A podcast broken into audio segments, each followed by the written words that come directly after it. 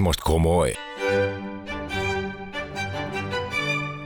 Szatmári Róbert nem megtérít, pusztán megmutatja, hogy a klasszikus zenéről nem csak unalmasan lehet beszélgetni. Enyhe katarzis, izgalmas vendégek, teljesen új nézőpontok. Minden hétfő este 9-től a Rádió Cafén. Enyhe katarzis, klasszikus zenéről őszintén, térítésmentesen.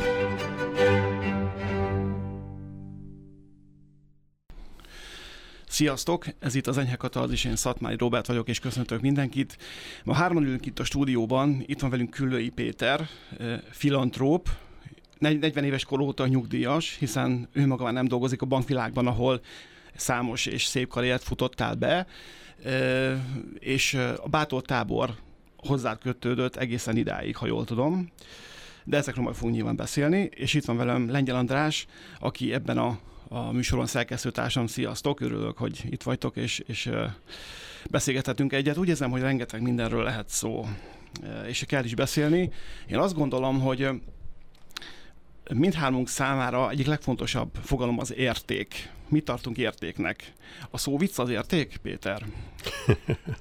Nagyon provokatív kérdés, de igazából mindenben a minőség az, amit érdemes megszerezni, vagy megtartani, az egy érték. Tehát, hogy ha jó szó vicc szerintem egy érték, de persze én elfogult vagyok, mert én ezt túl gyakran. Te szeretsz és szoktál szó viccelni, ugye? Folyamatosan. A politika számodra nem érték. Politika is lehet érték, akkor, hogyha van egy tehát a politikában, vagy egyébként egy csomó mindenben szerintem az szól arról, hogy mi a prioritási sorrend. Hogyha menne bennyi röbetű, akkor ezt gyakrabban használnám ezt a szót, de így nehezen tudom kimondani, de hogy ez prioritásról szól, mi ér felül mit? Hogyha a hatalom megtartása az, ami az egyes számú prioritás, akkor szerintem nem keletkezik érték. Hogyha arról van szó, hogy szeretnék valamit építeni, és az alá rendelem a dolgokat, és voltak olyan politikusok a világban, és vannak is, akik ez szerint, akkor az egy érték. Igen, a politika nem arról szól, ma nem így látjuk, hogy a hatalom megtartása a prioritás legfőképpen? Sok helyen igen, de sok helyen nem. Hol nem? Ott, ahol szerintem az egyes számú prioritás az egyén tisztelete, és azért sok ilyen van. És ahol az egyén tisztelete és az egyén respektje az egyes számú prioritás, és alatta van az, hogy a hatalom megszerzése, ott lehet építkezni, ott lehet tudásalapú társadalmat, tudásalapú gazdaságot létrehozni. Sok ilyen ország vagy hely van? Igen. Jelenlegi tudomásod szerint mondjuk nyilván Nyugat-Európáról beszélünk elsősorban. Egy részéről, igen. És Amerikáról talán. Ott is, de hát Észak-Amerikában is van ilyen, Dél-Amerikában is vannak ilyenek, és egyre inkább Afrikában és Ázsiában is vannak ilyen helyek. Értem. Rengeteg interjúban hivatkozó Batsányi Jánosra. Mindig, amikor valamivel meg kell magyarázni valamit, vagy valamivel példálózunk, vagy szimbólumként használsz valamit, akkor Batsányival, hát mindig Batsányit használod. Ez csak egy példa, ez egy olyan szokás, ami ott marad benned a nyilatkozatok kapcsán, vagy ehhez van valami más kötődésed? Szegény Batsányi, igen, hát tulajdonképpen én arra emlékszem, hogy amikor fantasztikus magyar tanárom volt a Fazekarcsban, a gimnáziumban, de Batsányit azt valamiért memorizálni kellett, és hozzám nem állt annyira közel, és akkor ezt példaként szoktam mondani, hogy a mai világban abszolút nem a memoriterről szól, és nem arról szól, hogy, és át kell gondolni, hogy mi az, ami az alap tudásban benne kell lennie, és kérdés az, hogy Batsányi életrajza benne kell lennie, vagy Batsányinak a memoritere benne kell lenni, szerintem nem. Igen, itt visszautalnék egy közelmúltbeli interjúdra, ahol nagyon-nagyon érthetően elmagyaráztad azt a három pillért, ami az erőforrás tudás, a prioritás tudás és a folyamat tudás. Igen. Kérlek, hozd meg a hallgatókkal. De az erőforrás tudás az pont arról szól, hogy megtanulom fizikát, a matekot, a teniszt, a Batsányit, és rengeteg mindent. Erre fókuszál a tudás, és nagyon sokszor hogy az iskola, és erre fókuszálnak a szülők is nagyon gyakran, külön órák és egyebek. A prioritás arról szól, hogy mi ír felül mit, tulajdonképpen egy értékrendet tanítunk, amire már kevésbé fókuszálnak az iskolák, és kevésbé fókuszálnak sokszor a szülők. De a 21. században a legfontosabb az a folyamattudás, hogy tudom összekötni a pontokat, hogy tudok ebből valami újat kreálni, és ahhoz pedig kreativitás, kritikai gondolkodás, kommunikáció, kollaborációs tudás kell, és nem egy önéletrajznak, vagy nem egy memoriternek a tudása. Tehát ebből következő, hogy át kell gondolni, hogy mi az, ami feltétlenül szükséges ahhoz, hogy mondjuk egy József Attila Gilmour-iter, az kell, benne kell, hogy legyen szerintem. Végre nem Batsányi. Vagy nem csak Batsányi. De hogy át kell gondolni, és máshova kell helyezni a fókusz, mert a 21. században a tudás alapú gazdaságban a folyamattudás az, ami a kulcs, és nem az erőforrás tudás. És mi még mindig az erőforrás tudásra fókuszálunk. Itt Közép-Kelet-Európában, itt Magyarországon, mondjuk Nyugat-Európában talán nem, tehát ott már elmozdult. Hát itt is vannak olyan iskolák, amik elmentek abba az irányba, hogy a folyamattudásra, és ugye csapatban megoldani, mert mindent csapatban csinálunk, és nem arra szólok, hogy meg kell tanulni, hanem arról szól, hogy hogyan tudom a kreativitásomat egy együttműködésben fölhasználni, és különböző gondolkodású emberek együtt ki tudnak hozni valami nagyon jót. Vannak ilyen iskolák, nem ez a többség, nem ez a lényeg. Mondasz és ismertebb példákat? Mert tudom, hogy a Baltikumot például nagyon tiszteled egy csomó dolog miatt, és hogy tehát az, hogy ez a folyamattudás hogyan realizálja azt, ami egyéb tudás a másik kettőből, erre hoznál példát? Hát például Észtország az egy kiváló példa, és ennek meg is van az eredménye, hogy ha megnézi Észtországot az ember, akkor 1,3 millió lakosú, azt hiszem, hogyha jól tudom, és több mint 10 unicorn is van, tehát milliárd dollár feletti értékű startup van, egy Skype, egy Bolt, egy Wise, egy csomó minden, és ez részben ebből fakad, hogy ha ez a fajta gondolkodás van, akkor ebből kijönnek olyan sikerek, mint amilyenek ezek a tudások. Hogyha az a gondolkodás van, hogy mindenben azt meg kell tanulni, és kvázi az egy hierarchiához kötődik egyre inkább, akkor azt várom, hogy megmondjanak nekem. És akkor én azt megtanulom. Tehát megmondják nekem a tutit, és akkor én azt megtanulom. Az a 21. században nem elég. Ez a lexikális tudás, amiről beszélünk, ez alapvetően alkalmas arra, hogy értékrendet adjon nekünk? Mert én azt gondolom, hogy kell egy értékrend, és akkor a fölött meg kell tanulni kreatívan gondolkodni. Megy a klasszikusok felé, ugye? Klasszikusok. Muszáj. És hogy te adhat egy értékrendet? Ez az egész megközelítés? Ő magában a lexikális tudás szerintem rengeteg jó példát tud adni, hogy mi az, ami ír felül mit, és hogy mi az, amik jó példák voltak arra, de hogy az nagyon fontos, hogy ez a tudás, tehát hogy egy értékrend azért abban benne van az is, hogy azt fölébredve is így gondolom, azt egy nehéz helyzetben is így gondolom. Tehát egy jó helyzetben könnyű azt mondani, hogy én ez fontosabb, mint ez is, amikor van egy pocsék helyzet, vagy tudom én, lezuhan a repülőgép Perúban, és akkor az a választás, hogy meghalok, vagy megeszem a barátomnak a húsát, aki ott meghalt mellettem. Hozza az élet olyan helyzeteket, és ez egy nagyon extrém példa volt, de amikor eldönti, hogy mi ír felül mit. Tehát a lexikális tudás mellett, hogyha ez a sajátommá válik, ez a fajta prioritás, akkor tud ez működni. Hamvas Béla, ugye? Realizált tudás. A számból vetted ki a szót. Ezt hány éves voltál, amikor ezt megfogalmaztad magadnak, amikor ez a gondolat, ez a sajátoddá vált? Az, hogy ez a fajta gondolkodás, ez a fajta kreativitás és ezek kombinációja vezethet előre? Én nagyon-nagyon szerencsés voltam, mert hogy, és mikor így szoktam néha előadást tartani általában a digitális világról, akkor egyszer volt az, hogy valaki megkérdezte, hogy mondjam el egy mondatban, el tudom mondani egy mondatban, mi a gyereknevelésnek a lényege. És akkor én azt mondtam, hogy a gyereknevelésnek szerintem az a lényege, hogy megpróbálni kihozni a gyerekből azt, ami benne van, hogy ő maga kihozza azt, ami benne van, bármi legyen is az, anélkül, hogy megfelelési kényszer legyen. És az én szüleim, én harmadik gyerek voltam, 14 évvel idősebb a bátyám, 11 évvel volt idősebb a nővérem, aki azóta meghalt, és valahogy egy ilyen kellő lazassággal és kellő keretrendszerrel neveltek engem, hogy én megmaradhattam gyereknek. Ma is azt gondolom, hogy egy gyerek vagyok, evel a sok hülye szóvic, vagy a csó minden, a bátorság, az egy gyerek dolog. A kísérletezés, a hibázás, játékosság az egy gyerek dolog. Ez megmarad bennem nagyon erősen, és ez megmaradhatott bennem nagyon erősen. Ha már szülők, bocsáss meg, hogy szabadba vágok. Hoztad azt is, hogy, és ezt le is írtad többször, adó valaki, vagy kapó valaki. Én tudom a történetét, de sokan nem tudják, hogy hogyan lettél te adó. Hát egyrészt én azt a modellt láttam, hogy van értékrend, mind a két szüleimnél volt nagyon komoly értékrend, másrészt azt a modellt láttam, hogy adni az nagyon fontos. Az én édesanyám volt az, aki a két szlovák hadifogoly megszökött Auschwitzból, és lejött, hogy mi van Auschwitzban, akkor ő folytotta le németből angolra és magyarra. És ez egy nagyon fontos szerepet játszott a budapesti zsidók megmenekülésében, és az, hogy a nemzetközi világ is megtudhatta, hogy mi történik ott.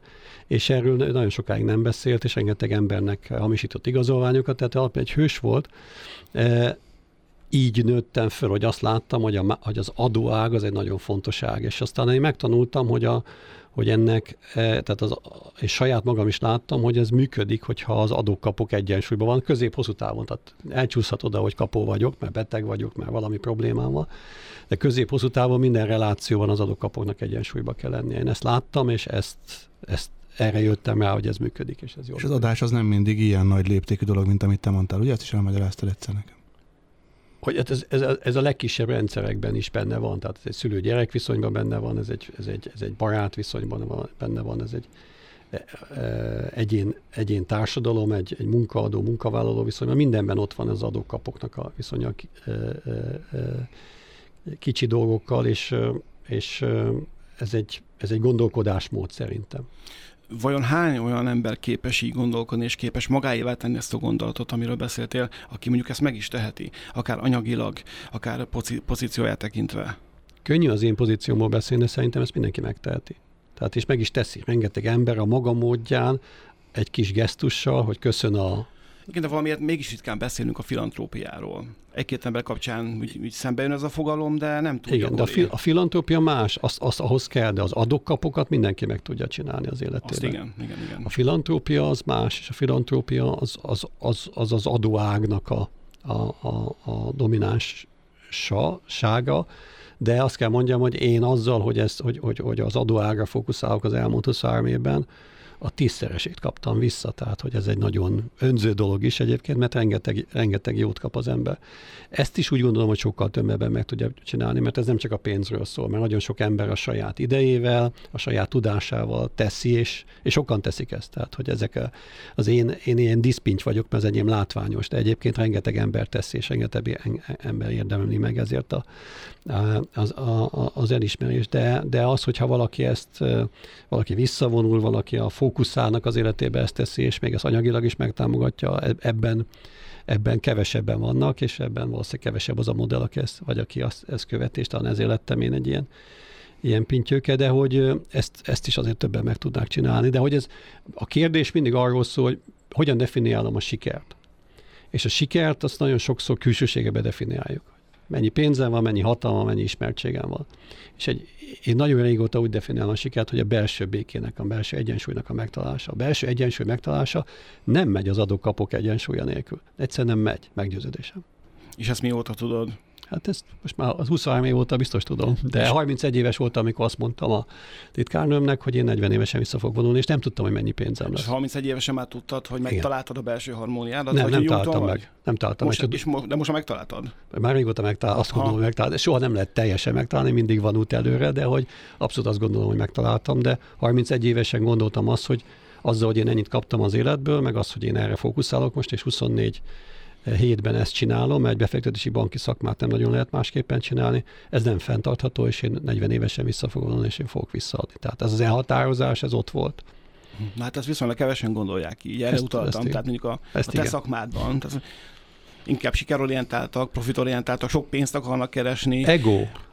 Egót nehéz. Tehát én is amikor Londonban visszajöttem, és még egy évet elvállaltam, hogy egy nagyon jó befektetési banknak a közép-európai, vagy egy Emerging Europe tanácsadója leszek, heti egy nap, vagy havi egy napot, akkor az egó miatt csináltam. A fontosságtudat.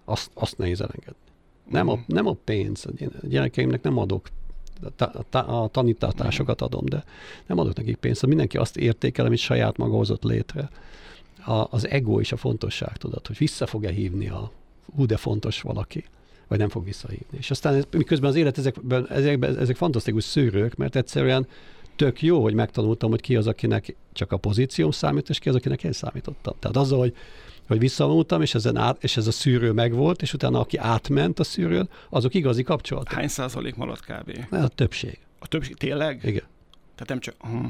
Azt hittem, más fogsz mondani. Nem.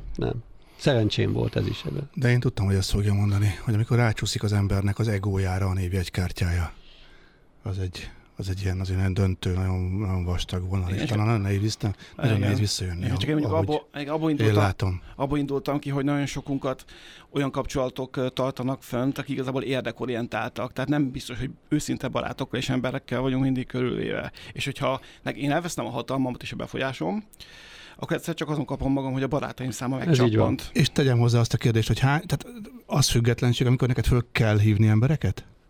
Mert ugye a függetlenségnek egy nagyon fontos érték. Az függetlenség, ha fel kell hívnom embereket azért, hogy? Nem, mert ha naponta erről szól az életem, akkor az nem függetlenség. De hogyha egyszer-egyszer az életben mindig van, hogy valamilyen ügy miatt kell tele, az tök rendben van. Mert hogy igazából ez abban benne van, hogy és hogyha azt mondja, hogy nem, akkor megyek más irányba. Tehát, hogy nincsen ebben, vagy nem veszi fel a telefont, akkor nem veszi fel a telefont. Ez nem egy kudarc. Önkényesen elvinném a következő pár percet a művészet irányába. Ilyen modellt honosítottál meg Magyarországon 10x éve, 17 esztendeje, 18 esztendeje, ami bevonja ugye a képzőművészetet abba, hogy a rászoruló gyermekeknek az élményét lehessen finanszírozni. És benne voltál a Zeneakadémiában is, mint gazdasági tanácsadó a testületben nagyon sokáig a 2000-es években. Miért volt ez fontos? Behozott olyan embereket, akik az elitből ezt meg tudták tenni, hogy finanszírozzák azt, ami szerinted fontos a társadalomnak, vagy pedig te magad szenvedélyesen szereted ezeket a dolgokat, és szerinted ez áthúzódik mondjuk minden területén az életnek. Mi volt a motivációd? Az egyik motiváció az volt, hogy forrásokat találni. Ez a Bátortábor alapítvány volt, és annak az aukciója forrásokat találni, de hogy fenntartható módon forrásokat találni, és fenntartható módon csak win-win szituációk tudnak működni. Amikor mindenki nyer. Tehát hogyan tud ez úgy működni, hogy ez ne csak a Bátortábornak hozzon pénzt, és ne csak annak, aki ott van és ad, és egy élményben vesz részt, hanem a művészetnek is és tudjon adni. És a művészetnek úgy tud adni, hogyha ezt minőségét tesszük, és hogyha ezen keresztül keletkeznek új gyűjtők, keletkeztek nagyon sokan, akik ide jöttek, és utána a művészet beszippantotta őket, hogyha ez egy érték ide bekerülni, ehhez kellett egy profi elismert zsűri. Tehát, hogy rengeteg olyan tényező volt, ami azt tudta eredményezni, hogy ide rang bekerülni a Bátortábor aukcióra is, és azáltal tud fönnmaradni, azáltal fenntartható. Továbbra is maradnék itt. Számodra a gyűjtemény van sajátod is, vagy amit látsz, akikkel együtt dolgozol, az téged igazán megmozgat, vagy ahogy téged ez sokszor ér, akár mint vád, akár nem tudom, megjegyzés, hogy csak mint befektető idézőjelben, melyik? Szintén is? Nem, ez nem is. Egyszer volt az, hogy én beszálltam egy művészeti alapba, aki az alapkezelő kiderült, hogy egy értékrenddel nem nagyon rendelkező, sőt nem is volt korrekt, úgyhogy ez egy bukta volt, de én akkor el is határoztam, hogy ez tulajdonképpen csak kizárólag az élvezetről szól, a szívről szól. És az agyammal én maximum azt csekkolom, hogy nem csinálok-e hülyeséget. De én csak olyat vásárolok, amivel én együtt tudok élni, ami föl tud kerülni a falamra, vagy a családommal, akinek a falára szereti, és együtt tudok vele élni, és ebben nem nagyon van exit. Tehát, hogy ez nem arról szól, hogy akkor én ezt most egy asset classként használnám, és akkor adok-veszek. Ez nincsen. Volt egyszer egy ilyen elvetélt kísérlet, és meg is érdemeltem azt, hogy ebben jó nagyot buktam. Miért nincs exit? Nincsennek hosszú távon értéke? Most gazdaság értelemben? De lehetne exit, csak hogy ezeket akkor van exit, ha valamiből kiszerettek. De igazából, hogyha szerettem, akkor nincs exit. És a zene? A Zeneakadémia? A Zeneakadémia az arról szólt, hogy én alapjában én a jazz szeretem, meg a rockot szeretem, tehát a komoly zené... Álljunk itt meg, ugye? Tehát, hogy igen, akkor neveket kérünk, zenekarokat, jazzből? Előadókat, jazzből, rockból, bármiből.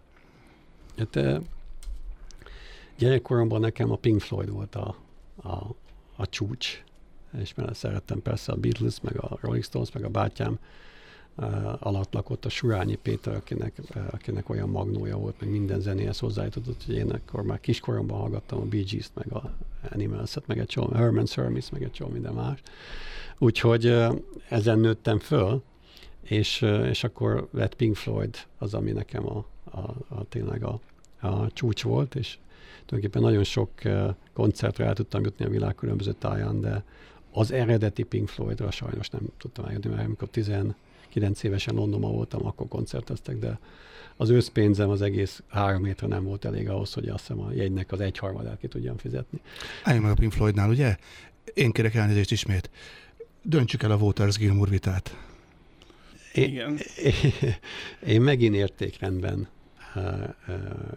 gondolkozom, és nekem az értékrendben az, amit a Gilmour és a másik kettő képvisel, az sokkal közelebb hozzá, mint az, aki a Waters, aki nekem úgy jön át, mint egy valamilyen módon a saját belső békéjét nem megtalált valaki, aki ezt nagyon sok módon kompenzálja, nem csak ezen a módon, amit itt. És mit közül?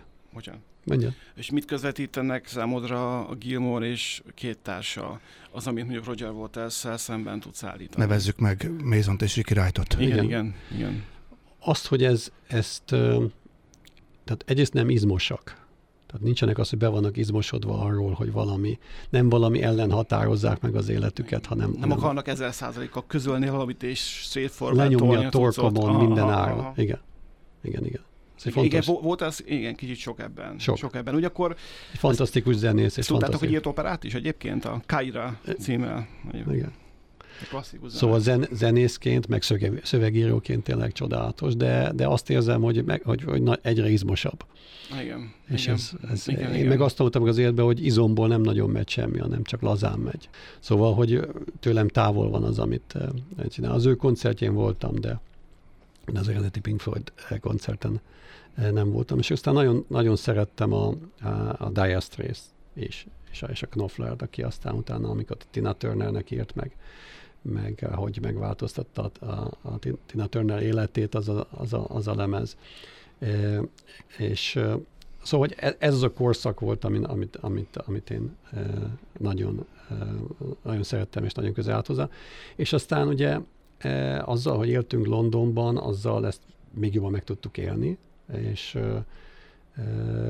mind a ketten a feleségemmel nagyon szerettük a jazz zenét, és minden héten szinte voltunk a Queen Elizabeth Hallban, a Royal Academy, a Royal Albert Hall mellett a Queen Elizabeth Hallban, ahol ilyen nemközi jazz koncertek voltak, és akkor Paquito D'Rivera, vagy Jazz Jamaica, és rengeteg olyan akkor még nem annyira ismert Afrikából, Közép-Amerikából jövő, Dél-Amerikából jövő jazz zenész, aki aztán később nagyon híres lett, úgyhogy rengeteg koncertre jártunk, és ebben nincs olyan, hogy akkor valaki, aki úgy azt mondja, mint egy Pink Floyd. Olyan van, hogy akkor inkább olyan van, hogy ilyen élmények. Tehát például a feleségemnek az egyik születésnapján akkor megvicceltük őt, hogy akkor Brüsszelben egy hazugsággal tudtuk elvinni őt egy Nora Jones koncertre, és nem mondtuk meg, hogy Nora Jones koncert, és akkor jól.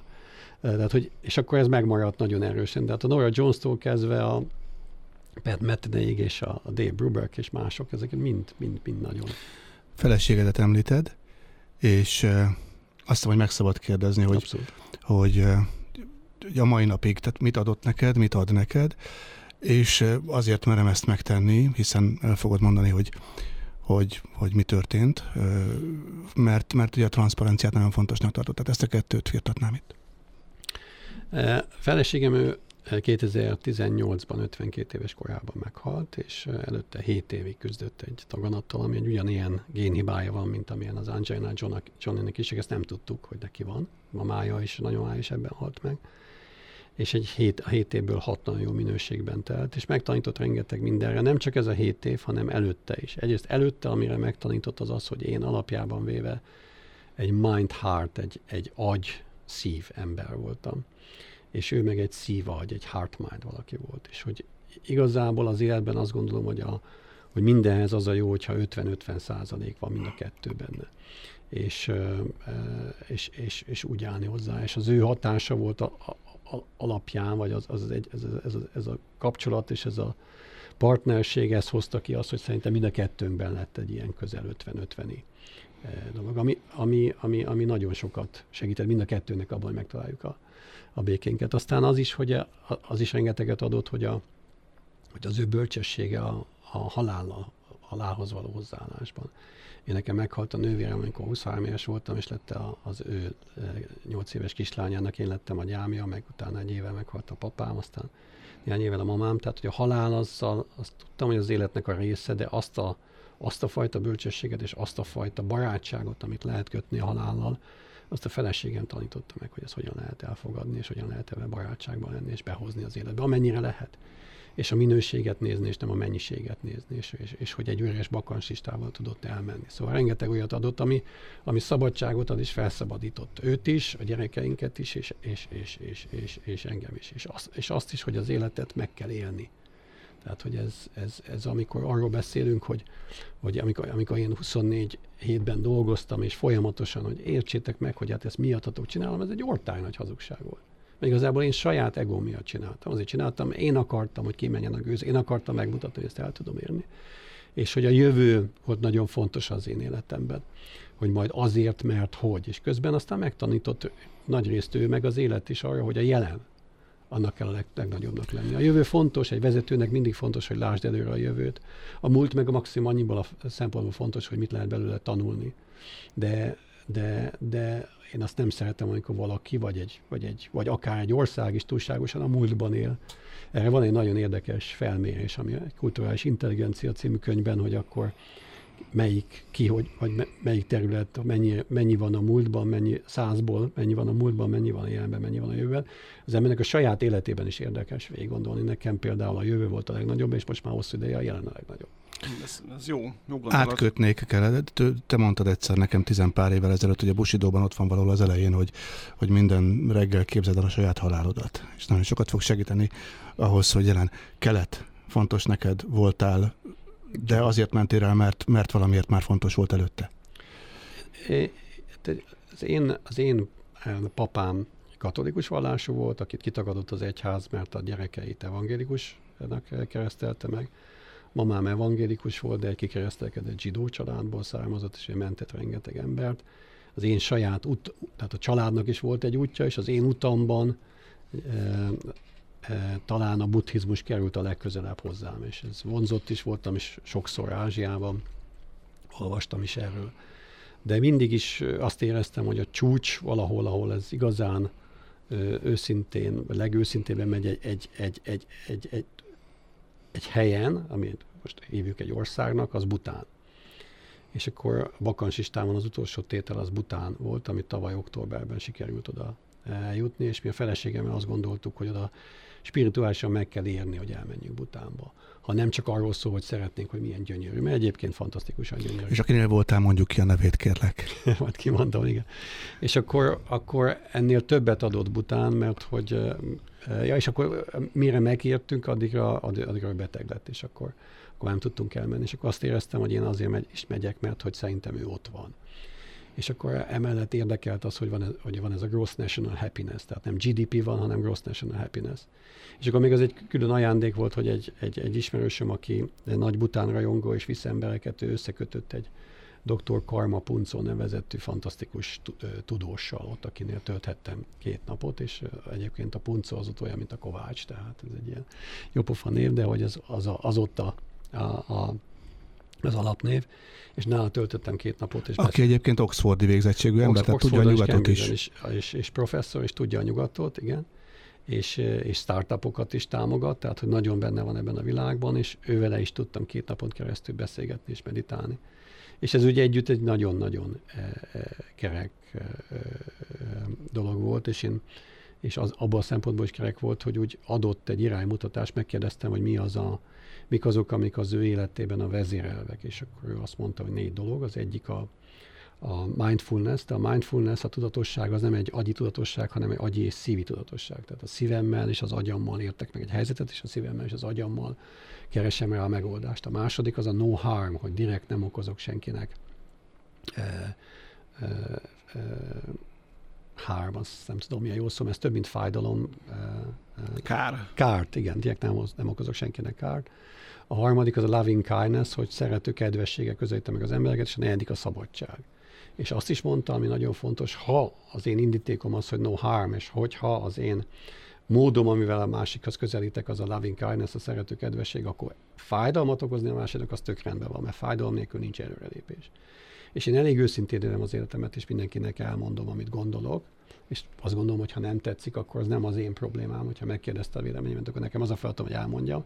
De nagyon odafigyelek azóta arra, hogy ezt megfelelő indítékból tegyem mindig, és ne legyen bennem indulat, és megfelelő módon tegyem, hogy a szerető kedvesség benne legyen, hogy jót akarjak neki, és legfeljebb aztán az ő dolga, hogy ebben mit kezd. Meg a három méreg, amit mondtál. Három méreg. Segíts. Elengedés, nem tudás és a harag. Igen. Tehát az elengedésről nagyon sokat beszélsz. Igen. A nem tudásról beszéltünk, tudásról, nem tudásról. A haragról most beszéltél. Az elengedés mint olyan? Az elengedés meg azt gondolom, hogy ez egy nagyon fontos része az életnek, és ugye ebben a keleti filozófia azért tud olyan erős lenni, mert azt mondja, hogy nem kell, most nagyon leegyszerűsítve, nem kell mindent egy életbe benyomni, hanem a karma, az, ahogy élünk, a működésünk az meghatározza, hogy következőre hova jutunk. És tudjunk elfogadni dolgokat, és tudjunk elengedni. Van az a híres ima is, ami azt mondja, hogy Uram, add meg, nem tudom pontosan, hogy van, add meg azt a fajta bölcsességet, hogy ödem azt a fajta erőt, hogy meg tudjam változtatni, amit meg kell változtatni, azt a fajta alázatot, hogy el tudjam fogadni, amit el kell fogadni, és azt a bölcsességet, hogy tudjam, hogy kettő között hol a határ. Tehát, hogy ez minden vallásban ott van valahol, hogy az elfogadás és az elengedésnek a fontossága az benne van. Én ezt megtanultam saját életemben, és a feleségem halála megtanított rá, és a halálának a módja, és ennek az egész 7 éves út megtanított rá, hogy ez mennyire fontos az életben, és ezt minden nap alkalmazom, és ebben vannak látványos elengedések, mondjuk, amikor felállok a bátortábor elnöki pozícióból, de egyébként az életben folyamatosan vannak elengedések és elfogadások. Miért történt, ha már így szóba hoztad a bátortábort, akkor ennek mi volt az oka, mi volt a belső és külső motivációja? 23 év, az túl sok, az túl hordás egyrészt.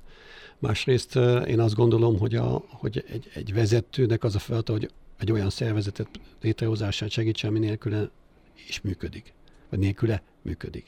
Tehát, hogy ne kelljen, az a jó vezető. Erre mondta azt valaki, hogy egy A-típusú vezető A-típusú emberekkel, vagy A-minőségű vezető A-minőségű emberekkel veszi körül magát, egy B-minőségű vezető C-minőségű emberekkel veszíti meg. Mert hallani akar, hogy ő a legjobb.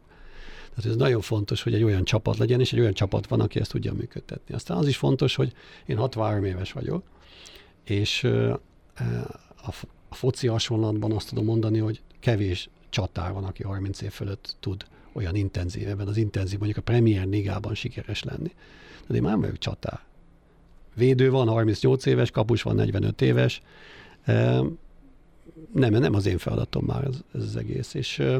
És ezeknek az egyveleg eredményezte azt, hogy én ezt régóta terveztem, és aztán másfél éve elhatároztam, és megpróbáltam a lehetőleg simábban ezt a dolgot levezényelni, hogy minél kevesebb változás legyen, vagy minél kevesebb érez ezt a bátortábor és a körülötte lévő kör. Ezért is van az, hogy belülről jön az utódlás is.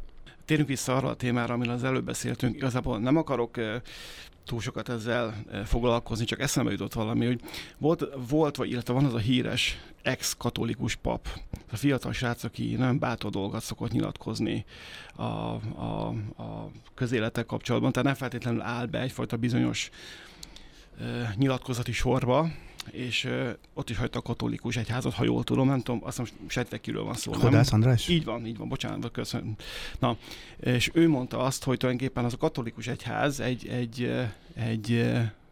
egy multivállalat, aminek a legfőbb terméke, produktuma, szerintetek micsoda? Engem nagyon meglepett, amit mondott, nem erre gondoltam. Érdekel, hogy mit gondoltak erről.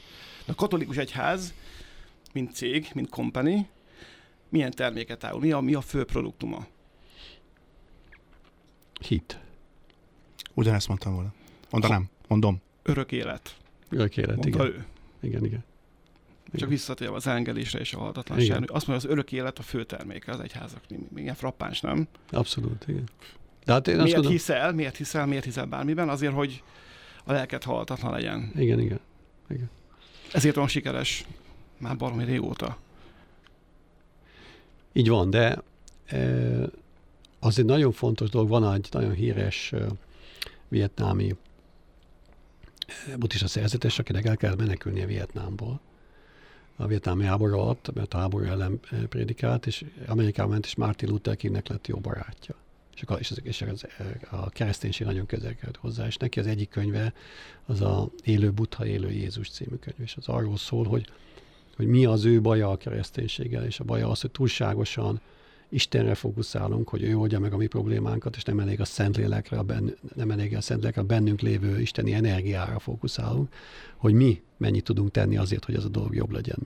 És ilyen szempontból a karma, például az ázsiai vallásokban, az pont arról, tehát azt a Szentlélekkel lehet összehasonlítani.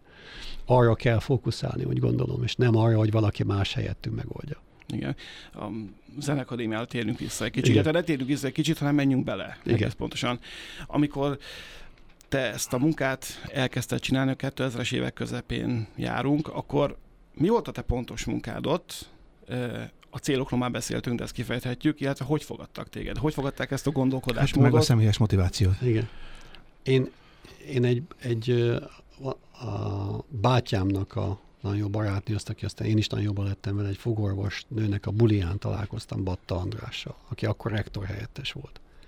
És akkor beszélgettünk, és én elmondtam, hogy szerintem ez ugyanúgy egy vállalat. Minden egy profi biznisz, egy alapítvány is, csak nem abban mérjük a sikert, hogy mennyi a nyeresége, de ugyanúgy kell működtetni, és hogy mi az, ami ebben kell működtetni. És fölhívott az András egy nappal később, hogy ő sokat gondolkozott, és hogy ő van egy ilyen nyomás, hogy legyen ő rektor, és hogy ő ezt elvállalná, ezt a rektorságot, de tudnék neki ebben segíteni. Tehát innen jött a felkérés, és engem az fogott meg, hogy amikor én benne voltam nagyon hosszú ideig Amerikában, New Yorkban egy igazgatóságban, a Paul Newman Alapítványának az igazgatóságában, és egyszer volt egy vacsora, amin akkor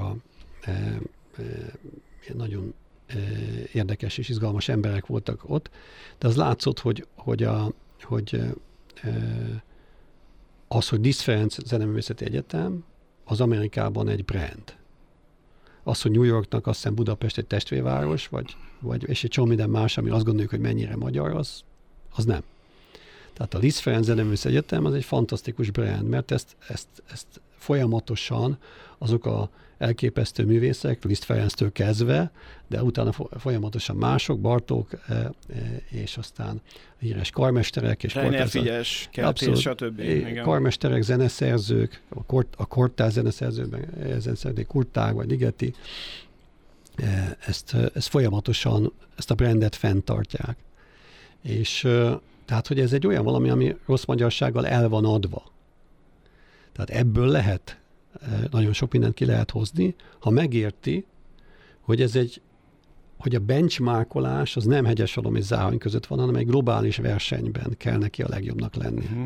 És a globális versenyben az a legjobb legyen, akkor az úgy tud lenni, hogy a legjobb szolgáltatást adja, és úgy méri magát a többiekhez, és ebben gondolkozik, hogy ő szolgáltatást ad. Nem egy én vagyok a hatóság, aki kiadja a jogosítványt, vagy a bizonyítványt, hanem szolgáltatást ad.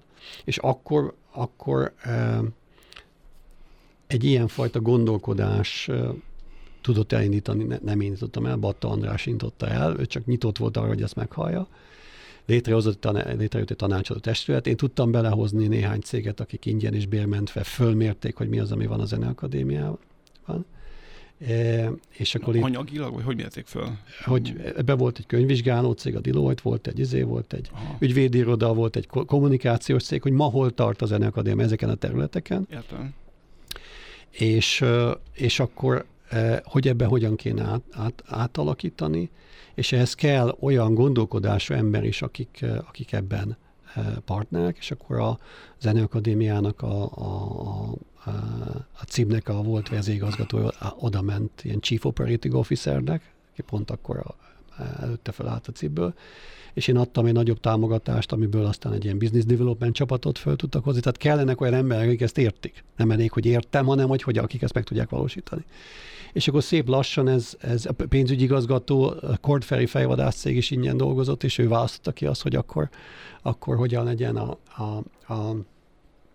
üzleti világból jött a pénzügyigazgató. Tehát, hogy lett egy kritikus tömeg, aki együttműködve a civil szférából, vagy oktatási szférából jöttekkel, átalakította ezt a kultúrát, és a Zeneakadémia egy szolgáltató cégén nőtte ki magát, és ez volt az eredménye, ami miatt akkor tudtuk azt képviselni és segíteni, hogy megkapja azt a támogatást, ami szükséges volt az ingatlan felújításához. Mert ez nem egy ingatlan projekt volt, ez nem egy hardware projekt volt, hanem ez egy szoftver projekt volt, amihez kellett a hardware. És ez egy nagyon nagy különbség. Mai napig ezt látod a Zeneakadémián, hogy így működik?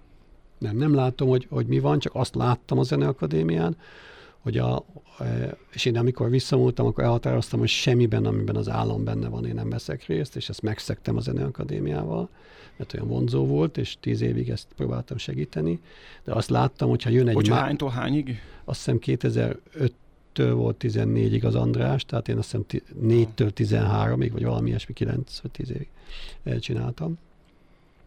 És azt láttam, hogyha jön egy más vezető, és jön egy más rendszer, akkor egy perc alatt meg lehet válogatni. Nem lehet fenntarthatóvá tenni, mert egy új miniszter és egy új rektor és egy új gazdasági tanácsba kijelölt emberek egy perc alatt meg tudják ezt változtatni. Tehát én engem az érdekel, amiket fenntarthatóvá lehet. Ebben a közel 10 évben, amíg ott voltál, így láttad a fejlődést, tehát akkor abban láttál előremutató lépéseket? Abszolút. Abszolút. Az oktatás, szerintem az oktatásban az a fajta szemlélet, hogy ez egy szolgáltatás, és hogy ez egy nemzetközi szolgáltatás. Mert rengeteg nemzetközi diák van. És abban mi versenyzünk a legjobbakkal, a Juilliard School a New Yorkban, az a benchmark. Ez a fajta gondolkodás, és ezt az átalakulást abszolút látta. Az, hogy utána, amikor bejött a felújítás után ez a rendezvény, hogy a rendezvény, a Zeneakadémia, mint egy rendezvény központ, az is próbáljon meg nemzetközileg gondolkozni, azt nem láttam. Az megmaradta, amilyen volt. Mennyi energiádat vitt el az, hogy az ellenlábasokkal hadakozz? Sok ellenlábas volt, vagy rossz akaró, vagy hogy mit akar ez, most mi ez? Beleszól a mi dolgunkba, ugye? Nekem nem vitte el az energiámat, mert én egy tanácsadó voltam. Ha valakinek, akkor ez a Battának, meg annak a csapatnak vitte az energiáit. Uh-huh. De hogy én egy kibic volt, külső kibic voltam, aki próbálta segíteni, adott is támogatást is, tehát hogy benne volt a skin in the game, én is betettem egy jelentősebb összeget ebbe, hogy ezt támogassam, de hogy ez nekem nem volt ebben nagy küzdelme. Nekik volt. Hogy látod most egyébként, hogy beszéltünk arról, hogy sok nemzetközi diák megy az ilyen elit oktatási intézményekre be. Ilyen szinten a Magyar Zeneakadémiának a megbesültsége javult vagy romlott az utóbbi 10 évben? Ne is menjünk csak 15-20 évre vissza, az elmúlt 10 évben. Nem tudom. Én azt tudom, hogy amikor az én közreműködésemnek, a segítésemnek vége lett, akkor én azt láttam, hogy ez a fajta szolgáltatás, ez egy nemzetközileg versenyképes szolgáltatás. És mert azt a tartalommal soha nem volt probléma, a mindsettel, a gondolkodással volt probléma, hogy akkor a tanárnak ott kell lenni pont időben, és úgy kell hozzáállni, és a központban pedig vagy az irodában meg úgy kell megbecsülni ezeket a diákokat, és úgy kell segíteni őket. Szóval ilyen dolgokban volt inkább hiány, mint abban, hogy a tartalom mindig ott volt, mert fantasztikus tanárai voltak, és biztos vannak egyéniségek. De hogy ez a fajta a kiválóságra való törekvés, mint az egyes számú szempont, azt én nem annyira érzékelem, de csak kívülről látom. Én azt látom, hogy inkább az elvárásoknak való megfelelés lett az egyes számú prioritás. Az elvárások azok inkább a fő támogatónak az elvárásainak való megfelelésről szól. Az fontos, hogy egy nemzetközileg jegyzett, híres művész, stb. Legyen a Zeneakadémiának az első számú vezetője, ugye most is vannak ezzel kapcsolatban ilyen kis viták, és nem is akarnék ebbe belemenni, csak hogy fontos az, hogy hogy az első vezető egy ilyen szimbólum legyen, akivel tudjuk azonosítani a magyar zenét, a magyar zenék kiválóságot, vagy igazából legyen ez egy jó intendáns. Tehát számít az, hogyha egy szimbólum a Zeneakadémia rektora, első számú vezetője? Én azt gondolom, hogy nem. Az számít, hogy egy jó vezető legyen, de az számít, egy jó vezetőnek, a Zeneakadémia vezetőjének tudnia kell, hogy kell a sztárokat menedzselni és maga mellé állítani. Nem neki kell lenni sztárnak. Egyre zenéhez alapvetően kell értenie, vagy értenie azt, hogyha vágyazódik be is mindenhova, és hogy ennek mi a lényege? Hát, hogy a zenéhez, vagy alapjában vagy a zenéhez, és az oktatáshoz valamilyen szinten kell értenie, de nem kell neki egy elképesztő zenésznek lennie. Lehet egy jó menedzser mondjuk a pénzügyi szférából is? Hát, hogyha egy zeneértő, nem tudom. Én azt gondolom, hogy inkább valaki, aki közelebb van a zenéhez, de hogy legyen benne kellő alázat, kellő nyitottság és kellő kételj ahhoz, hogy azt, ami ehhez kell, ami egy pénzügyi gondolkodás, ami egy marketing gondolkodás, ami egy szervezeti gondolkodás, és egy HR gondolkodás. Piaci gondolkodás. Azt tudja, vagy olyan emberekkel vegye körül magát, és tudja ennek a fontosságát. Igen. Igen. Ezen múlik szerintem. Igen, mert hogyha ő maga nem érzi át, akkor szabadkát sem ér. Akkor semmit nem teszi magáéval a gondolatot, hiába van neki jó tanácsadója, az nem jelent semmit. Akkor ez egy egojáték lesz. Igen. Akkor az arról szól, hogy én vagyok a sztár, és akkor mindent én oldom meg. Az meg nem egy fenntartható valami. Igen. Milyen kilátásokat látsz Magyarországon ezzel kapcsolatban? Milyen folyamatokat látsz-e? Van-e benned optimizmus ezzel kapcsolatban, hogy ez valami szinten is vissza fog csatornázolni ahhoz a gondolkodásmódhoz, amit te képviseltél? Én azt gondolom, hogy egy nagyon világos változás van, és erről a digitális, exponenciális forradalomról szoktam is néha beszélni, hogy van a világban, ami azt jelenti, hogy aki ezt nem érti, az lemarad. Ha lemarad, akkor annak konzekvenciái vannak. Ha konzekvenciái vannak, akkor az előbb-utóbb kikényszeríti azt, hogy változzon. A Nokiát szoktad például hozni, meg a Kodakot, ugye? Igen. És hát de rengeteg másat lehet mondani, sőt azt lehet mondani, hogy az S&P 500-ban, abban a 500 cégben, aki a New York-i tőzsdének ezt a Standard Poor's, ebben benne van, ebben a kosárban, abból szerintem, tudom én, 100-150 nem lesz 5 év múlva, vagy 10 év múlva. Mert hogy ez tényleg nagyon nehéz érteni a lineáris gondolkodással ezt a fajta exponenciális változást. Az exponenciális változás és a tudás alapú gazdaság azt jelenti, hogy az embereknek ebben az új világban a kreativitásra, a kritikai gondolkodásra, kollaborációra, kommunikációra, hibázás kultúrájára van szükség. Az pontosan mit jelent, hogy a hibázás kultúrája? Hogy merjek hibázni, igen. És azonnal szembe tudjak nézni. Ismerjem. Igen, aha. És azonnal tudjak változtatni rajta, mint egy applikáció. Tehát nem tudsz mondani jó applikációt, tökéletes applikációt, olyat tudsz mondani, ami elég jó, megkapod, és részben a te visszajelzésed alapján egy hónap múlva kapod azt, hogy töltsd le a korrekciót. És folyamatosan töltöd le a korrekciót. Nincs tökéletes, elég jó van. Igen. Tehát, hogy így működik igazából ez a fajta gyorsan változó világ. Ebben azok az emberek tudnak, és azok a rendszerek, és azok a szervezetek tudnak működni, amik felnőtt viszonyokat hoznak létre. Amik hierarchiában működnek, ahol csak fönt van a döntés, és a gombostű beszerzést is fönt döntik el, hogy milyen gombostű, milyen színű gombostűt vegyünk meg, azok nem tudnak működni, mert nem tudják felvenni a versenyt. Felnőtt viszonyokat igényel az egész dolog. És hogyha egy oktatás nem felnőtt viszonyokat oktat, akkor az a környezet le fog maradni, mert nem lesznek elég emberek, akik ezt értik, mert hierarchiában nevelkednek. Föntről mondják meg, hogy visszatérve az első példára, Batsányit meg kell tanulni, és ezért meg nem kell tanulni. Nem. Keretrendszert kell adni, és azon belül utána ezekre kell fókuszálni, hogy hogyan tudom én magam kihozni a folyamat tudásommal, hogyan tudom azt erősíteni, és előrébb lépni. És ilyen szempontból én nem vagyok nagyon optimista a közeljövővel kapcsolatban. A régiókon tekintve. Hát a közép-kelet-európai régió tekintve. A közép-kelet-európai régiót szétválasztanám, mert azt gondolom, hogy van egy pár hely, amelyik nagyon pozitív, amelyik ez a fajta felnőtt gondolkodásban működik. Baltikum például ilyen, vagy Csehország sok szempontból ilyen. És vannak olyan helyek, amelyek meg a hierarchiát tartják meg. És akkor azoknak meg úgy gondolom, hogy hogy az a következő lépés, hogy lejjebb szakadnak, és aztán változtatni kényszerülnek. Tate Gallery. Igen. Mesélj egy kicsit az ottani munkádról, az ottani pozícióról, mert nem klasszikus pozíció ez, ugye az akvizíciós bizottság tagja vagy, ami Kelet-Közép-Európára fókuszál. Ha ez mit akar? Milyen foglalkoztok ti ott bent? A Tate 10 évvel ezelőtt úgy döntött, vagy nem, több évvel ezelőtt, de több mint 10 évvel ezelőtt úgy döntött, hogy az ő gyűjteménye túlságosan Nyugat-Európára és Egyesült Államokra fókuszál. És hogy ő egy globális intézmény, hiába van mind a 4 Tate múzeum, ugye a Tate Liverpool, Tate St. Ives, Tate Britain, meg a Tate Modern Nagy-Britanniában, vagy egy globális intézmény. Az egyik vezető kortárs művészeti galéria, és globális. Ha globális, akkor gyűjteményének is globálisnak kell lennie.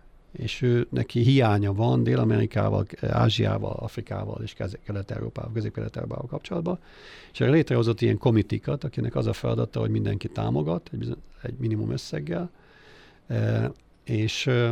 és ebből a pénzből, ebből a tét arra dedikált kurátorai javaslatot tesznek arra, hogy mit vásároljon a tét abból a régióból, az 3 kurátori körön kell átmenjen, mire oda jön a komiti elé, hogy ezeket javasoljuk, és azok több, mint amennyi pénzt összejött, és akkor mi döntünk abból, hogy ebből a javaslatból mit vásároljon a tét. Ezen felül lehet adományozni, ezen felül lehet még sok minden más csinálni a tét javára, és ennek a Közép-Kelet-Európai Bizottságnak, amit régebben úgy hívtak, hogy Russian Eastern European Committee, és akkor a háború kitörésékor ezt át kellett nevezni, és akkor lett a Central and East Europe Plus Acquisitions Committee. Ennek én vagyok a társelnöke, most éppen egyedüli társelnöke, de hogy én vagyok a társelnöke. És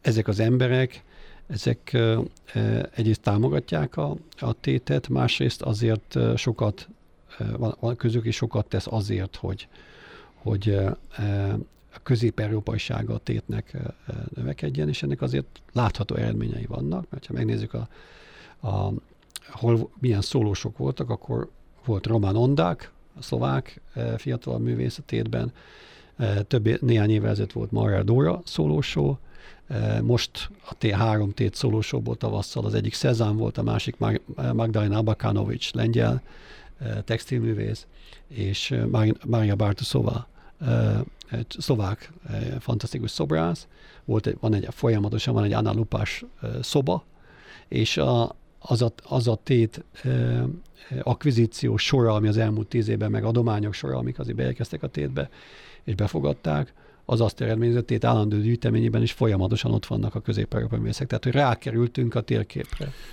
Milyen különbséget látsz te mondjuk a nyugat-európai alapból már meglévő gyűjtemény vagy darabok és a bekerülő közép-európai, kelet-közép-európai darabok között abban a tekintetben, hogy mondjuk társadalmi mondani való, ha van, vagy a szépről alkotott fogalom. Tehát mennyiben másak ezek a művek, mint amik nekik voltak eddig?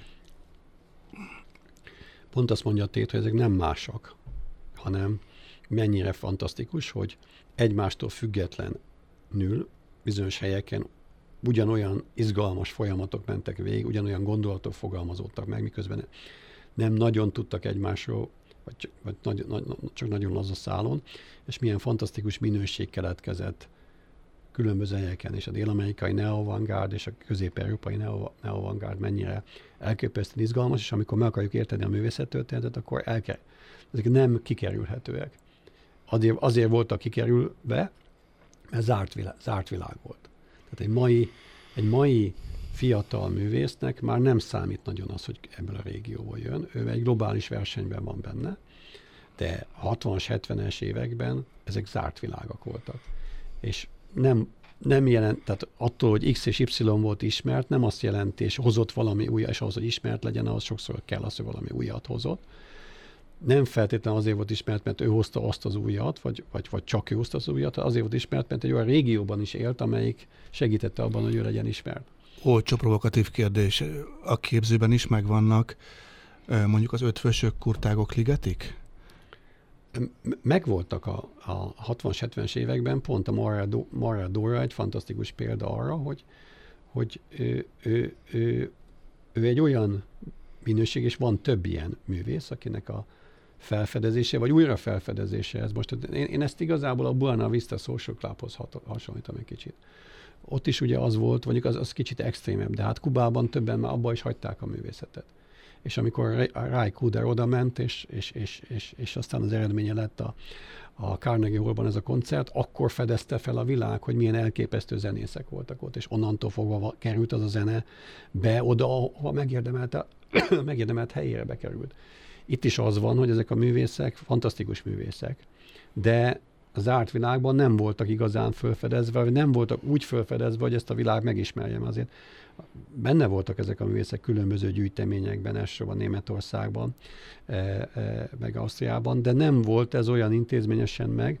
Az ekoszisztémában nem voltak benne, és ez nagyon fontos része, hogy az ekoszisztémát érteni kell, és abban benne kell lenni, mert azt tud valamit előrevinni, és ez mindenben igaz. A képzőművészetben is igaz, hogy nem elég valami jónak lenni, hanem jónak is kell látszani. Zenéről és a fotográfiáról tudjuk, hogy magyarok nélkül nagyon nehéz értelmezni világviszonylatban is. Továbbra is kérdezném, a képzőben is van ilyen jelentőségünk, vagy ott még we have a distance to go? Hát, hogyha megnézzük a fotográfiát, akkor alapjában, amikor arról van szó, hogy a fotográfia, a fotóművészet hogyan kezdődött, akkor az nagyon sok szóra az brassai és közép-európai zsidó származású művészek, aztán végén Amerikában landoltak a többségük.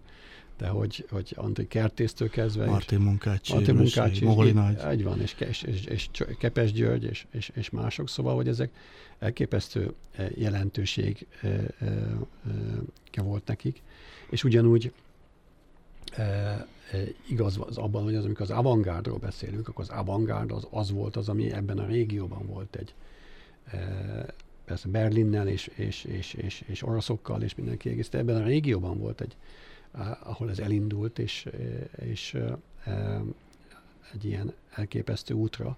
Szóval, hogy de amikor azt nézzük, hogy most kicsit leegyszerűsítve és nem teljesen lefedve, csak az egyszerűség kedvéért, egy Rip Rónai, aki egy fantasztikus művész volt, de a művészettörténet szempontjából inkább egy párizsi művész, hiszen akkor, amikor élt, akkor Párizs volt a művészet központja. Tehát, hogy nem feltétlenül az, akit mi gondolunk, hogy magyar, vagy közép-európai, az a művészettörténet, egyetemes művészettörténet is ugyanebben gondolkozik. Mert amikor Párizs volt a művészet központja, akkor éltek ott fantasztikus művészek, tanultak, dolgoztak, néha hazajöttek, de az nem egy olyan iskola, amelyikre azt lehet mondani, hogy az világ megváltó, de a cseh szürrealizmus az egy olyan valami volt, ami tök izgalmas, és bekerült vagy bekerül egyre inkább a megérdemelt helyére, és az avantgárd abszolút ilyen volt. Tehát az avantgárd és a fotográfia, amikor a Tét prezentált több mint 10 évvel ezelőtt, hogy számára mit jelent a régió, akkor az avantgárdot prezentálta, és a fotográfiát prezentálta. Te értesz a képzőművészethez, vagy csak szereted? Én alapján szeretem. És az biztos, hogy rengeteget változott a szemem az elmúlt 10 év alatt, mióta én a Tétben vagyok, vagy most már prágai Kunsthalléban is, meg egy pár ilyen dologban, de érteni semmiképpen sem gondolom magam egy értőnek, az ekoszisztémát megértettem. Uh-huh. És az ekoszisztéma az egy nagyon fontos dolog. Melyik alkotás volt, amelyik legutoljára megérintett téged, ami úgy, ahogy te is fogalmaztál, igazán a szívedig hatolt. Amikor azt gondoltad, hogy ez betalált, ez melyik volt? Tudunk egyet vagy kettőt mondani? Az egyik ilyen az a Velence Biennálén volt a lengyel pavilonban Małgorzata Miergatász, egy roma művész, aki egy híres olasz, nem tudom megmondani, hogy melyik templomnak a freskóit, mintájára megfestette a saját családját, azokra a freskók mintájára, és egy teremben körbe voltak azok a képek, amiket ő saját családról csinált, arra a mintára, ami az olasz freskók voltak, meg egészen lenyűgöző volt. És voltam a Téttel Dél-Koreában egy hétig, és egészen fantasztikus volt, amit ott láttam, az a fajta, hogy egy katonai diktatúrából 50 évvel ezelőtt egy olyan vibráló és kultúrában is vibráló demokrácia lett, ami lett. És ez látszik a képzőzeti életben, és olyan művészek voltak ott, hogy ugye nem John Park az, akinek tétben is volt szóló kiállítása, és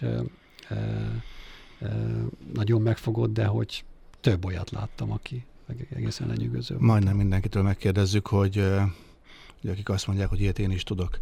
Kell a mai művészeknek alapszakmai tudással bírni, jól rajzolni, jó kollást készíteni, ismerni a művészettörténetet, vagy villámcsapásszerűen is kijöhet valaki anélkül, hogy előképzettsége volna? Abból, amit látsz ezekben a így nagyon-nagyon jelentős gyűjteményekben és a tendenciákból, amit látsz? Hát én azt látom, hogy dominánsan azért az van, hogy kell, de ki lehet jönni anélkül is, és erre pont egy magyar példát lehet hozni. A zenében ez nem működne, az nyilvánvaló. Igen. Vagy pont kevésbé működne, ha bár a Ramonsról majd kell beszélnünk, ugye? Igen. Mindenképpen. De pont magyar példát is lehet látni, vagy mondjuk tulajdonképpen nem közé meg egy magyar példát, hanem magyar példa az Bozó Szabolcs, akinek nem volt ilyen képzettsége, és elkezdett egy barátja unszolására Londonban dolgozni, és ma egy hosszú sorbanállás van az ő műve iránt, elsősorban az ázsiai piacról, ahol ez a fajta animációs, kicsit ilyen gyerek figurák, ezek nagyon mennek, és hihetetlen pályán van rajta a Bozó. A másik az Maurizio Cattelan, aki ilyen blockbuster kiállításokat csinál, és alapjában egy polgárpukkasztó műveket csinál, ahol ott van az ő feje, hogy áttöri a mennyezetet, ez a kiállítás, vagy éppenséggel ugye Angliában, vagy a Nagy-Britanniában nem nagyon szeretik, mert van ugye Washingtonban az a gyönyörű márványfal, a fekete márványfal, a vietnámi háború emlékműve van, és a Maurizio Cattelan csinált egy ilyen fekete falat, hanem is olyan hosszút, amiben az angol válogatottnak az összes vereségét véste bele. És akkor ez is egy... Ez egy punk gesztus. Igen, punk gesztus. A punk a hogyan?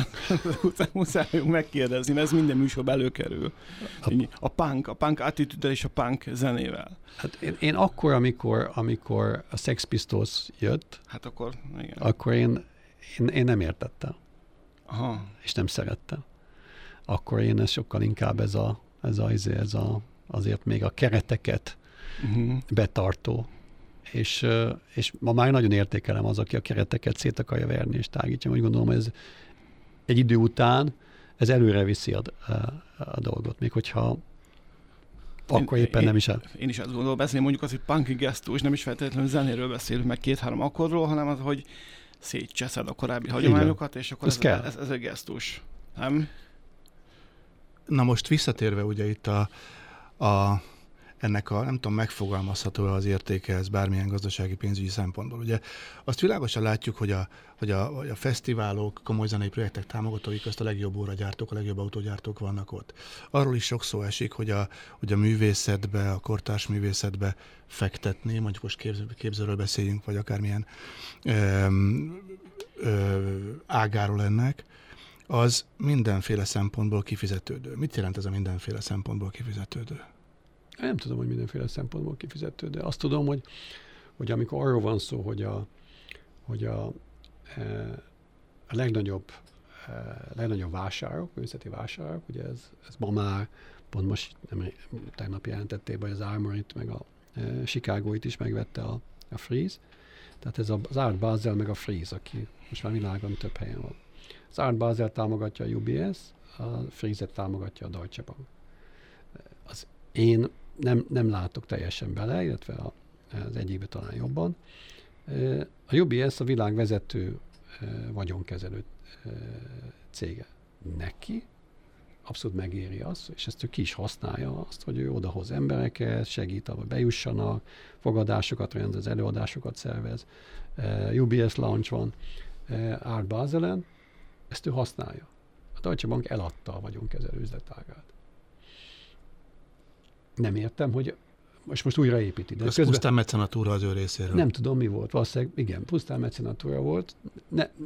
Ő nem hozta ki ebből hosszú éveken keresztül azt, ami ebben benne volt. De például a Rolexnek vagy az Audinak a vezetői, például a Salzburgi Fesztiválról csak a jót mondják, hogy ez mindenféle szempontból megéri. Igen. Gazdasági szempontból is megéri. Abszolút. Egy brand azonosul egy másik branddel, és ez is egy nagyon fontos dolog, hogy az én brandemet, tehát amikor arról van szó, hogy a tétbe például bekerül valaki a támogatói ebbe a bizottságba, akkor egy több hónapos due diligence folyamaton megy át. Hogy megnézik egy csapat, hogy az a brand, amit az ember képvisel, meg az a brand, ami a tét, abban az passzol-e. Tehát én azt gondolom, mindannyian brandek vagyunk, és hogy egy brandet mivel azonosítanak, és ilyen szempontból a Salzburg ünnepi fesztivál az egy olyan elit brand, amivel egy elit brand, egy óramárka vagy egy automárka, akkor azt érzi, hogy... Azért, mert aki a komoly zenét szereti, ennek szükségszerűen pénze van? Megmondom, hogy mire gondolok. Próbálom ezt a kérdést jól megfogalmazni, nem szokott sikerülni. Minőséget jelent szerintem. Azt érzékelem egy csomó helyen már, főleg Kelet-Közép-Európában, hogy a hangversenytermek, de akár a fesztiválok, jazz vagy könyvzenei fesztiválok sokkal inkább divatszalonokká váltak. Megmutatom magam, ott vagyok, pénzem van, el tudok jönni, tudom ezt élvezni, ha élvezem. Az értőközönség pedig sokszor azt mondja, hogy a nagy része az már a YouTube előtt ül otthon, mert nem tudja megfinanszírozni. Van-e ilyen trend, látod te is ezt, vagy nem, és ha van, akkor ez jó-e vagy rossz? Mit jelent ez? Hiszen tudjuk ugye, hogy az egész zeneipar átalakult olyan szempontból, hogy zeneadásokból már nem keresnek pénzt. Hát, hogy a streamingből. Streamingből, oké, nem annyit. Igen. A struktúrája átalakult, tehát a fellépésekből van a java. Igen. Ez így van, és ez hozza magával azt, hogy ezek a blockbusterek, ezek egyre drágábbak. Én azt gondolom, hogy ez jó is... Bocsánat, most komoly zenéről beszélünk? Igen. Jó is, meg jazzről. Komoly zenéről, jazzről. Jazzben én ezt nem annyira látom, hogy ez annyira lenne. Én azt gondolom, hogy egy Salzburgi fesztivál, vagy azok, amikhez cool ott lenni, tehát hogy jön egy ilyen... Operaházak, hogy egyszerűen azt lehet mutatni, hogy én ott voltam, és ez a kifelé mutogatás, ez benne van ebben az egészben, de ez mindig is benne volt szerintem valamennyire. Caparetti fantasztikusan énekelt, minden körülmények között ott voltunk az operában. Igen, így van. Igen. De ez mindig is megvan, tehát a sznobság és a kifelé élés az mindig is ott volt ebben a dologban, és azért valahol ezek a márkák is részben ezt is képviselik, hogy akkor hát milyen kocsit van, milyen órát van. Presztízs, igen, tehát ezek ebben benne van, és aztán van amelyiknél ez egy tartalomat, valamilyen értékrend mellé áll össze, de mondjuk pont akkor, amikor nem tudom én, dízelgét van, akkor nehéz azt mondani, hogy te egy értékrend mellett állsz, amikor hamisítod az eredményeket, akkor igazából ez a presztízsről szól. Még egy másiknál lehet azt mondani, hogy ez az értékrendről szól. Szóval, hogy ez is úgy gondolom, hogy alakul, és hát ennek lesz egy újabb fogása, vagy egy újabb csavar ebben az egészben, amikor jön az augmentált realitás és a virtuális realitás, és az, amik most itt előttünk állnak ezekkel a szemüvegekkel és azokkal az élményekkel. Én arra emlékszem, hogy 10 évvel ezelőtt a Singularity University-n, amikor én az Oculus-t abban a fázisában kipróbáltuk, akkor nekem pont olyan élményem volt, amikor a dzsungába mentem virtuálisan, mint amikor a dzsungába mentem. Tehát, hogy az egy elképesztő élmény, ami azt fogja eredményezni, hogy mindenki el fog jutni a Machu Picchu-ra, és mindenki meg fogja tudni élni azt az élményt, ami egy ilyen élmény, akár úgy érezve, hogy ő ott van azon a helyen. És akkor szerinted nem gond? Csak úgy, ahogy a 3D-s pulóver sem gond, meg ahogy a nem húsból hús. Nem gond, de ezekre mind meg kell találni a megfelelő választ, hogy ezek ne torlódjanak el, hogy csak a szereplőgárdának egy része jut hozzá ebből sikerhez. Akár anyagi, akár más sikerhez. Tehát az nem jó, hogyha ebből kirekesztődik valakik, akik kvázi regetelre tesznek bele, és ugyanakkor ők meg ebből kirekesztődnek. És ez egy folyamat, ahogy volt például a CD után, ami jött, a letöltéseknél és ebeknél, hogy volt, amikor a művészek ebből nem részesedtek. És ehhez jön egy csomó más technológia, legyen az a blockchain technológia, ami megteremti annak a lehetőséget, ugye például visszatérve csak egy pillanatra a képzőművészetbe, az NFT, kérdés, hogy mi lesz veled, az NFT pont azt teremti meg, hogy amikor fölértékelődik valakinek az ára, akkor abból továbbra is tudjon részesedni. Mert a blockchain technológiában lehet látni, hogy ki vette, hogyan vette, és minden alkalommal tud egy kis százalékot kapni a művész. Tehát olyan átalakulásban van az egész rendszer, amiben remélhetőleg eljut oda, amiben egy megfelelő, és persze folyamatosan fog alakulni, de hogy egy megfelelő egyensúly jön létre abban, hogy mindenki megtalálja benne a számítását. A közönség méretében, kisebb vagy nagyobb. Ugye az érzékeink, vagy ami, 48-50 üzenet per nap, ami fogjuk fel meg reklámnak, eléggé el tudja vinni az ember gondolkodását, és megcsalja az érzékeit. A tudatunkkal fizetünk. Bravo. Na most ugye az van, hogy világosan látjuk azt, hogy a mai 20 év alattiak 10 meg 20 évvel ezelőtthöz képest kevesebb drogot fogyasztanak, kevesebb alkoholt isznak, kevesebbet. Mégis úgy látjuk, hogy nem, hogy ez rossz felé megy. Most ebben nem menjünk bele, hogy ez miért van. A zenében, a úgynevezett magas kultúrában, a kultúrsznobok, elitisták hajlamosak vagyunk, vagy azok azt mondani, hogy kisebb a közönség, már nem olyan értő a közönség. Nem tudsz erre hozni vonatkozó statisztikát? Vagy... De én azt gondolom, hogy a közönség szerintem egyre nagyobb, csak másképpen és más módon, mert a digitális fogyasztás meg láthatóan nő. Tehát, hogy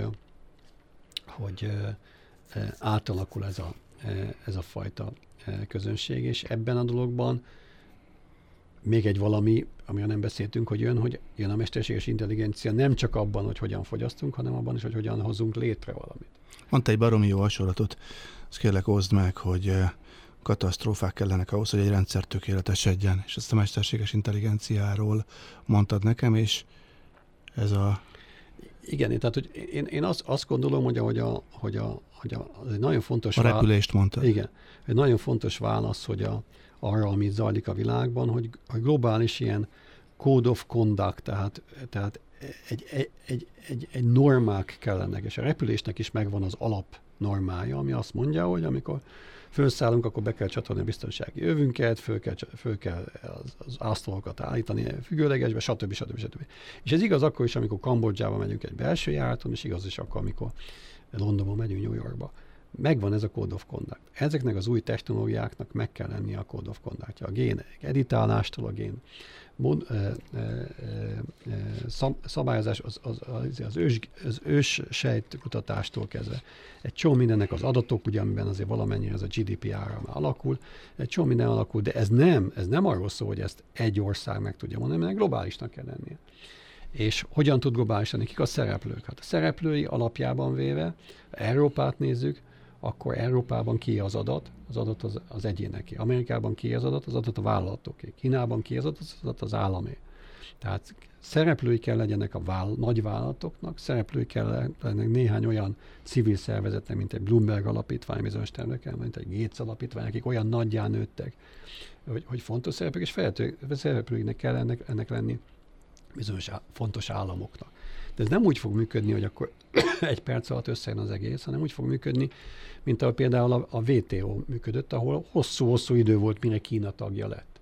Tehát kell egy alap, egy alapbázis, és kellenek, sajnos valószínűleg ez csak úgy fog működni, hogy közben kellenek olyan események, remélhetőleg kisebb katasztrófák, amik rákényszerítik az embereket, hogy ennek létre kell jönnie.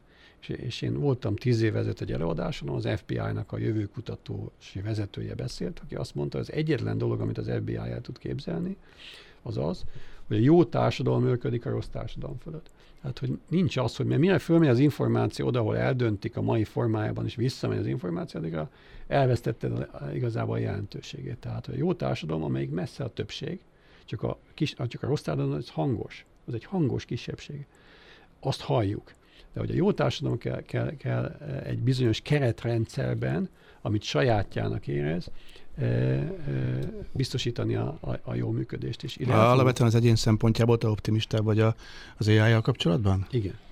De óriási veszélyeket látok, csak azt gondolom, hogy ez a veszélyek azt jelentik, hogy akkor lesznek katasztrófák, de úgy gondolom, hogy ha nem növünk föl, tehát a az egyetlen megoldás ebben az irányban az egyén felelősségének a növekedése, a felnőtt viszonyok, felnőtt viszonyok, a felnőtt működés, és valószínűleg ezt bizonyos helyeken csak katasztrófákká fogják. Részenről a legutolsó kérdés, mert ugye most éppen összefoglaltad azt, hogy az egyéntől mit várnál te, vagy mi lenne a jó ahhoz, hogy jobb legyen, és a másik mániád a vállalati működés, a professzionális működés. Közeltőleg tudjuk-e, hogy a vállalat szó az annak mi az etimológiája, az, hogy corporation? Korpusz, test, én kérek elnézést, ugye? Aha. Na most, ugye, tudtam neked valamit mondani. Figyelj csak, a vállalati oldalról, ugye az agyonszapult, tényleg nagyon sok esetben, vagy az esetek többségében eddig felelőtlenül gondolkodó, eljáró, hiperglobális, és így tovább. Az egyén részéről most éppen elmondtad, a vállalati részről mi az, amire szükség van? Hiszen ugye a vállalati rész emberek alkotják. Szerintem ott azt tart a legelőrébb. Tehát az, ami elindult, ugye beszéltünk erről, hogy mind-heart, vagy heart-mind, tehát hogy agy-szív, vagy szív-agy, ez értelem, vagy érzelem. Hogyha megnézzük, az egyik oldalon a skálának a szélén van az teljes értelem, a másik oldalon van a teljes érzelem, akkor szerintem a politika az teljes érzelem alapján működik jellemzően. De a vállalati szféra, amelyik teljes értelem alapján működött, jelentősen elmozdult az érzelem felé. Hogy coolnak kell lenni, hogy szerethetőnek kell lenni, hogy felelősnek kell lenni. Ezt részben vagy saját maga elhatározásából, vagy rá kényszerül, mert a fogyasztói, a dolgozói nem kap legjobb fiatalokat nem kapja meg, ha nem így működik. A tulajdonosai, a nagy nyugdíjalapok elkezdik ezt nyomni. Ez egy nagyon kemény és nagyon látványos irány. Tehát az van, ez szerintem a legelőrébb. Persze egy csomó olyan van, amelyik nem így működik még, de ez rengeteget lépett előre, és rengeteget fog lépni előre. Ezzel én nem látok problémát. Én még visszatérnék az AI-ra, egyébként túl sok időnk már nincsen, egy-két kérdéssel lennék még adós. Milyen veszélyeket látsz az AI terjedésében és működésében? Említetted, hogy vannak veszélyek. Tudnál mondani egyet-kettőt, amire céloztál? Amit mi is megértünk. Hát ez minden ilyen technológiának megvan a jó és a rossz lehetősége. Tehát, hogyha arról van szó, hogy géneditálás, akkor most megint nem profin mondva, csak hogy az egyik oldalon megvan a lehetősége arra, hogy egy olyan betegség, ami egy génnek a módosulása, és tudjuk, hogy anélkül a gén nélkül lehet élni, akkor azt ki lehet vágni, van ez a CRISPR módszer, és akkor tehát megvan a jó esély arra, hogy bizonyos egy gén módosulás okozta betegségeket el lehet tüntetni, ami fantasztikus hír. De ebben a géneditálásban az is benne van, hogyha hosszú távon szeretnék egy 1,87 centi szőke, kékszemű, úszóbajnok gyereket, arra is megvan a lehetőség. Tehát, hogy mindennek megvan a jó oldala, és megvan a rossz oldala. Értem. És azért kell ez a fajta keretrendszer, ami azt mondja, hogy na ez igen, ez már nem. Nyilatkoztál egyik interjúban, hogy pont azért, hogy a mesterséges intelligencia alapvetően a kocka, az adathoz köthető dolgokat veszik el, ezekhez a területekhez köthető dolgokat veszik el az ember életéből. Ezért javasolt szerinted az, hogy az oktatásunkra, az emberi oktatásnál az érzelmi intelligenciára és a kreativitásra kell fordítani figyelmet. Nagyon megkapott ez a gondolat. Az teremti a munkahelyeket. Igen, az, amit a mesterséges intelligencia nem tud kínálni. Igen. Minden mást a mesterséges intelligencia jobban tud csinálni. Lesz erre elég hely, hogy megtöltsük ezeket a munkákat, abszolút, ezeket a lehetőségeket kreativitással és érzelmi intelligenciával? A jövő az mutat ebbe az irányba? Én szerintem igen. És azt is jelenti, hogy ugyanakkor meg azért az is látszik, hogy egy csomó minden változás történik a világban, a tulajdonló gazdaságból megyünk a megosztó gazdaságba. Nem kell nekünk kocsink lenni, hanem egy kocsi flottának a tagja vagyunk, és akkor amikor kell, akkor igénybe veszünk egy kocsit. És így tovább az Airbnb-től kezdve egy csomó olyan irány van, ami arról szól, hogy igénybe vesszük, de nem tulajdonjuk az egészet. Tehát ez a sharing economy, a megosztó társadalom az amilyen irányba megyünk. Átalakul az, hogy mi az, ami kell. Ha van egy 3D-s printerem, és ki tudom printelni a kajámat, mert hogy egyébként ugye van már olyan étterem, ahol 3D-s printeren printelték ki a kaját, hanem csak a székeket, meg az asztalokat. Szóval elképesztő minden technológiai változáshoz az olyat, ami azt eredményezi, hogy az élet, az alapvető hozzáférés az élethez, az könnyebbé válik. És akkor mi az, ami megtöltjük tartalommal? Szerintem ezt tudja megtölteni a tartalommal. Szerintem a művészetnek a jelentősége iszonyatosan föl fog nőni. Meg fel fog értékelődni, mert azt tudja megtölteni tartalommal. És lehet, hogy alapjövedelem lesz majd a világban, mert ebben kísérleteznek különböző helyekkel, de attól még nem leszünk boldogok. Az azt jelenti, hogy elveszik azt, hogy boldogtalanok legyünk, meg küzdünk azért, hogy nincs meg az alapműködéshez elegendő forrásuk. De mitől leszünk boldogunk, hogyha önmegvalósítás, hogyha meg tudunk impulzusokat hozzájutni. Társas kapcsolatokról, egyebekről. Ez mind erről szól, érzelmi intelligenciáról szól, kreativitásról szól. Ebbe az irányba megy a világ. És a humor, ugye? Tehát a humor. Mindenképpen szeretnének megkérni arra, hogy a vezető humor nélkül hát nem a legjobb. Paul Newman-nel ez hogy kezdődött, ugye? Az a barátság, ami a Hole in the Wall Camp. Igen, én bekerültem. És megbotránkoztatni ott esetben. Ugye volt szó a punkról, ugye? Hogy megbotránkoztatni, és ki veszi a lapot, ki nem veszi a lapot. Hogy volt a sztori? Ez úgy volt, hogy én bekerültem az írtábornak az igazgatóságába, és az írtábor, amit a Paul Newman hozott létre, és az írtábor megkért, hogy én képviseljem őket az amerikai Paul Newman alapítványos igazgatóságban, és akkor már másfél éve ismertem a Polt, aki nagyon sáj, nagyon szégyenlős ember volt, mint nagyon sok színész, híres színész egyébként ő is, és beszélgettem néha, de nem volt neki elég barátja, nem keresett új barátokat, és akkor egy alkalommal egy közös ismerősünk, aki a New York City Centernek a vezetője, meghívta a feleségemet, meg engem egy közös vacsorára Paul Newman-nel és a szintén kétszeres Oscar-díjas John Woodward feleségével.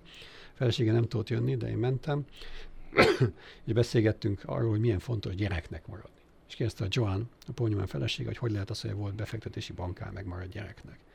És akkor elmondtam azt az igaz történetet, hogy amikor a 20 legfelső vezető összejött és prezentált, és én prezentáltam Londont, akkor a New York-i vezető az egy szakmailag jó, de egyébként emberileg hozzám nem közel álló ember volt, és ezt én meg is mondtam neki, hogy nem tartom őt sokra emberileg, de valamint fölbőszített előtte, és ezért a prezentációm előtt a szék alá tettem egy távirányítós fingógépet, aminek egy prezentáció közben megnyomtam a távirányítót, és aztán még egyszer megnyomtam, és akkor mindenki nézte őt, én meg folytattam, mint ami sem történt volna, és a végén mondtam, hogy az nem ő volt. A Leslie Nielsen narratíva, igen. És nem is lett jobb a kapcsolatunk, nem volt ilyen szándék, és a Paul Newman ült velem szemben, mint ahogy te ülsz veled, ette a salátát, és mondta, hogy te vagy az én emberem. Mert kiderült, hogy ő abszolút megmarad a gyereknek, ő Robert Redforddal folyamatosan egymást szivatták ilyen szórakozásokkal, és azt érezte, hogy akkor most érezte azt, hogy akkor engem közel enged. És akkor így lettünk barátok. Úgyhogy legközelebb én Londonban voltam, vettem neki egy fingógépet, és legközelebb New Yorkban voltam board meetingen, akkor nem volt ott, de küldtem a fingógépet és egy levelet, hogy kedves Paul, milyen jó, hogy mind a ketten gyerekek vagyunk, barátőzete Péter, és aztán kaptam tőle egy levelet, ami azt mondja, hogy kedves Péter, köszönöm ezt a gonosz kis masinát, már hamarabb meg akartam köszönni, csak ki akartam próbálni. A próba nagyon jól sikerült, egy nagyon régi barátomat vesztettem el. De nagyon remélem, hogy ifjabb George Bush meghívja le a fejére. Ennyi. Egyébként nem is gondolnánk, hogy milyen sok közös fűzi össze a legalpáribb dolgot, az ilyen univerzális a dolga. Ugye? Hát a vicc maga egyébként az, amikor kizökken az univerzumod, és akkor nem olyan választ kapsz, és akkor teljesen az univerzum törvényei hirtelen ismeretlenné válnak. Igen. És akkor a poén által vagy még ismeretlenebb lesz, alias angol abszolút humor, vagy picit helyre billen, és akkor oké. Erről szól a vicc, humor. Igen. Úgyhogy hát lassan sőt, most kell végeznünk, úgyhogy köszönöm szépen, hogy itt voltatok velünk. Szerintem ez a beszélgetés nyomokban tartalmazott értéket, nem? Köszönöm szépen, remélem. Ez komoly volt. Szatmári Róbert műsorát hallottátok. Enyhe katarzis legközelebb jövő hétfőn este 9-kor a Rádiókafén. Ezt a műsort is megtaláljátok a Rádiókafé Spotify oldalán.